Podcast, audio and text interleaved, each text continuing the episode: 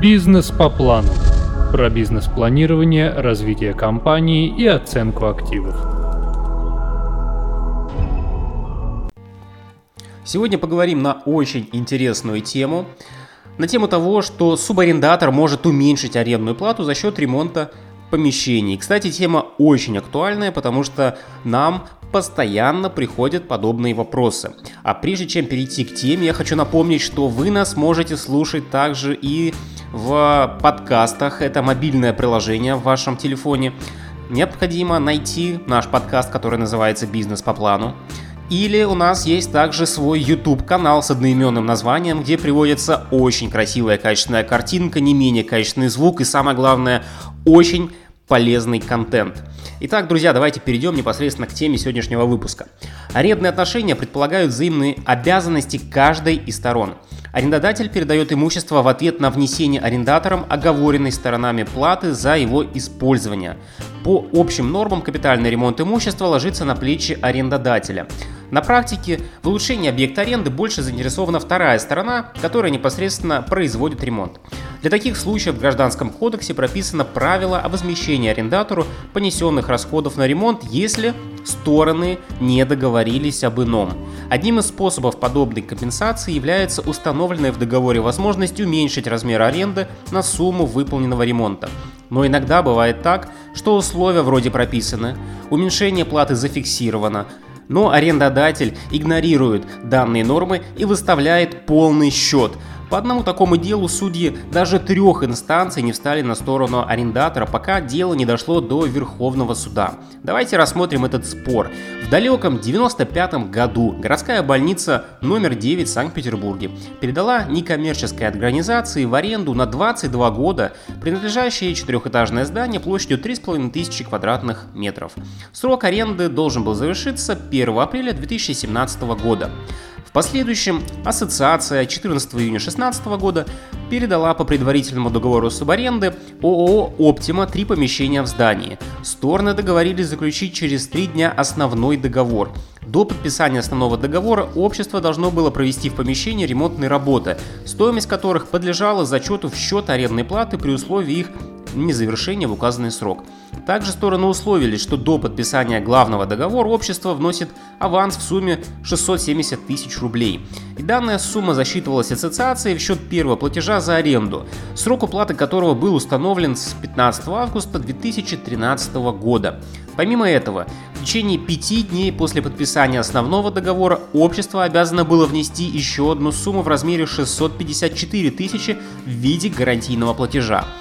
Передача помещений состоялась 14 июня 2013 года, о чем был составлен акт. В акте было указано, что ассоциация получила аванс в требуемой сумме. В этот же день общество внесло на счет субарендатора обеспечительный платеж. Основной договор был подписан 17 июня 2013 года сроком до 1 апреля 2017 года. Обществу для использования под медицинский центр были переданы помещения площадью 956 квадратных метров. Также с помещениями передан лифт. Начиная с середины августа 2013 года, общество обязалось вносить ежемесячную плату за их использование в размере 654 тысячи рублей. Также в договоре были прописаны следующие условия. Первое. Внесенная арендатором сумма в размере 670 тысяч рублей была зачтена в счет арендной платы. Второе. Ассоциация обязалась передать лифт в пользование обществу. Притом было указано, что если передается неисправный лифт, то общество вправе произвести его замену. Расходы на установку лифта подлежали компенсации. Третье.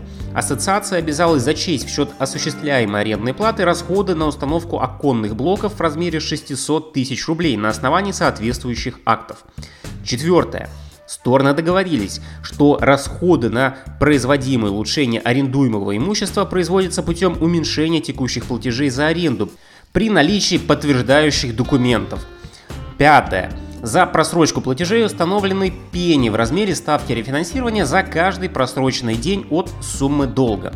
В ноябре 2014 года стороны внесли изменения в договор, увеличив количество арендуемой площади, о чем подписали соответствующее доп. соглашение, и дополнительные помещения переданы были обществу по соответствующему акту.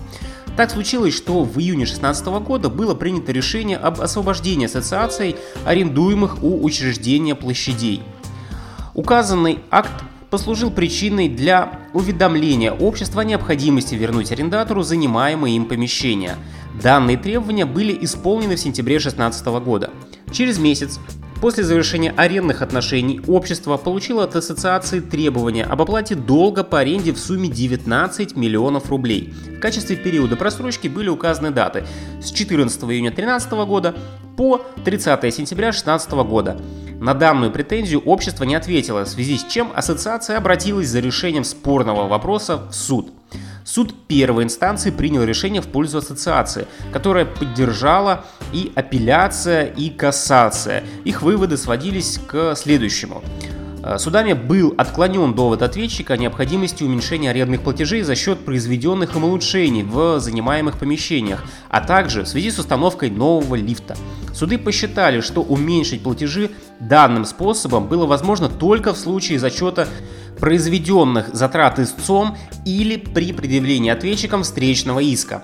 Данный вывод был основан на обзоре судебной практики по делам о зачете встречных требований, опубликованном в информационном письме Президиума ВАС РФ аж в 2001 году. Согласно пункту 4 письма, прекращение обязательства зачетом допускается, если соответствующее заявление было получено второй стороной. У общества не было документов, указывающих на обращение к ассоциации с таким заявлением до подачи ею заявления в суд. Также общество не подготовило встречный иск ассоциации о возмещении ему расходов, связанных с ремонтом арендованных помещений и установкой лифта. В части удовлетворения иска о взыскании пени суды также отказали в применении статьи 333 Гражданского кодекса, так как для этого не было причин. При расчете суммы долга ответчик просил учесть суд второе доп. соглашение, из которого следовало, что за первую половину 2015 года размер ежемесячной платы составлял 461 тысячу рублей, а со второй половины до завершения срока аренды 922 тысячи рублей. Суды отклонили данные требования, так как указанное соглашение не прошло регистрацию и стороны его фактически не исполняли. Общество в обосновании погашения части долга предоставило суду расходные и приходные кассовые ордера, расписки и платежи, из которых суд не усмотрел, что деньги действительно передавались гендиректору ассоциации в счет исполнения договора субаренды.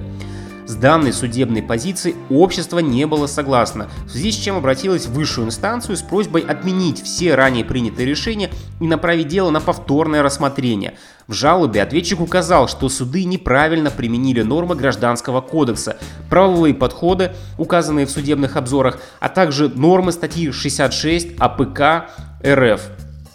В деле имелись три дополнения к договору, каждое из которых было совершено в простой письменной форме без передачи его на регистрацию в Росреестр. Ответчик неоднократно указывал в своих жалобах, что суды признали незаключенным только одно соглашение, датированное 10 апреля 2015 года, в котором речь шла об увеличении льготного периода по оплате за аренду, то есть э, за первую половину 2015 года. Его подписание было продиктовано невозможностью использования помещений субарендатором в течение указанного времени. В то же время из статьи 452 Гражданского кодекса следует, что все дополнения к договору заключаются в том же порядке, что и сам договор, в отсутствии иных законодательных предписаний. Из самого текста договора следовало, что все письменные дополнения согласованные обеими сторонами, являются действительными, но суд не принял данный факт во внимание. Каждое из трех дополнений было совершено письменно без передачи на госрегистрацию. Содержащиеся в них условия исполнялись контрагентами, следовательно, между сторонами сделки сложилась практика подписания соглашений в такой форме. Нижестоящие суды не учли позицию, выраженную президиумом ВАС в одном из судебных дел по аналогичному спору. В нем указывалось, что если в договоре прописан порядок внесения платы за аренду и возможность его изменения сторонами, то любые перемены в оплате считаются согласованными и должны исполняться вне зависимости от регистрации. В рассматриваемом деле стороны оговорили возможность изменения арендной платы не чаще одного раза в год при наличии обоюдного согласия. Следовательно, спорное соглашение к договору было оформлено в рамках договорных условий и не подлежало регистрации, как указывали на то суды. Нижестоящие суды допустили нарушение процессуальных норм АПК РФ в части непривлечения к делу учреждения. Истец получил возможность арендовать помещение в силу договорных отношений с учреждением. Принятые судами акты приведут к тому, что учреждению придется вернуть обществу неосновательно полученное обогащение в виде ремонта помещений и установки лифта. Новый лифт, перешедший к учреждению, требует обслуживания, и за его правильную эксплуатацию оно несет юридическую ответственность. Таким образом, суды не привлекли в процесс заинтересованное в разрешении спора лицо. Указанное является основанием для отмены принятых решений. Также суды не приняли во внимание обстоятельства, которые послужили причиной неиспользования обществом арендуемых помещений. В частности, с июля 2016 года арендные отношения прекратились по иному судебному акту. Общество изыскало возможность вернуть помещение субарендатору, но в силу его отсутствия по месту регистрации и месту непосредственного нахождения вынуждено было передать помещение напрямую учреждению – как указано в обзоре судебной практики ВС номер 2 2015 года, арендные отношения строятся на взаимности действий контрагентов. Если одна из сторон не может пользоваться имуществом, то вторая сторона не имеет права требовать оплату за указанный период. После прекращения основного договора аренды учреждение ограничило доступ общества к зданию. Но, несмотря на данные факты, судьи не приняли этого внимания, посчитав договор действующим и взыскали плату за этот период, когда общество фактически помещением не пользовалось. Наличие серьезных нарушений материальных и процессуальных норм стало причиной для передачи дела на дальнейшее рассмотрение Верховным судом. Таким образом, у арендатора имеется право на уменьшение аренды за счет выполненного ремонта, несмотря на то, что им не было подано заявление о зачете данных расходов арендодателю, а в последующем он не подал на данные суммы встречный иск. Право на уменьшение платы возникает в силу договора и должно исполняться сторонами. Друзья, я надеюсь, что вы раскрыли новую информацию для себя в этом подкасте. И не забывайте писать мне свои вопросы. Можно со мной связаться непосредственно через социальные сети или написать нам на почту. И именно ваши вопросы мы будем рассматривать в следующий раз, и они будут являться как раз-таки новыми темами для записи новых подкастов. Так не забывайте подписываться на наш подкаст и до новых встреч. Бизнес по плану.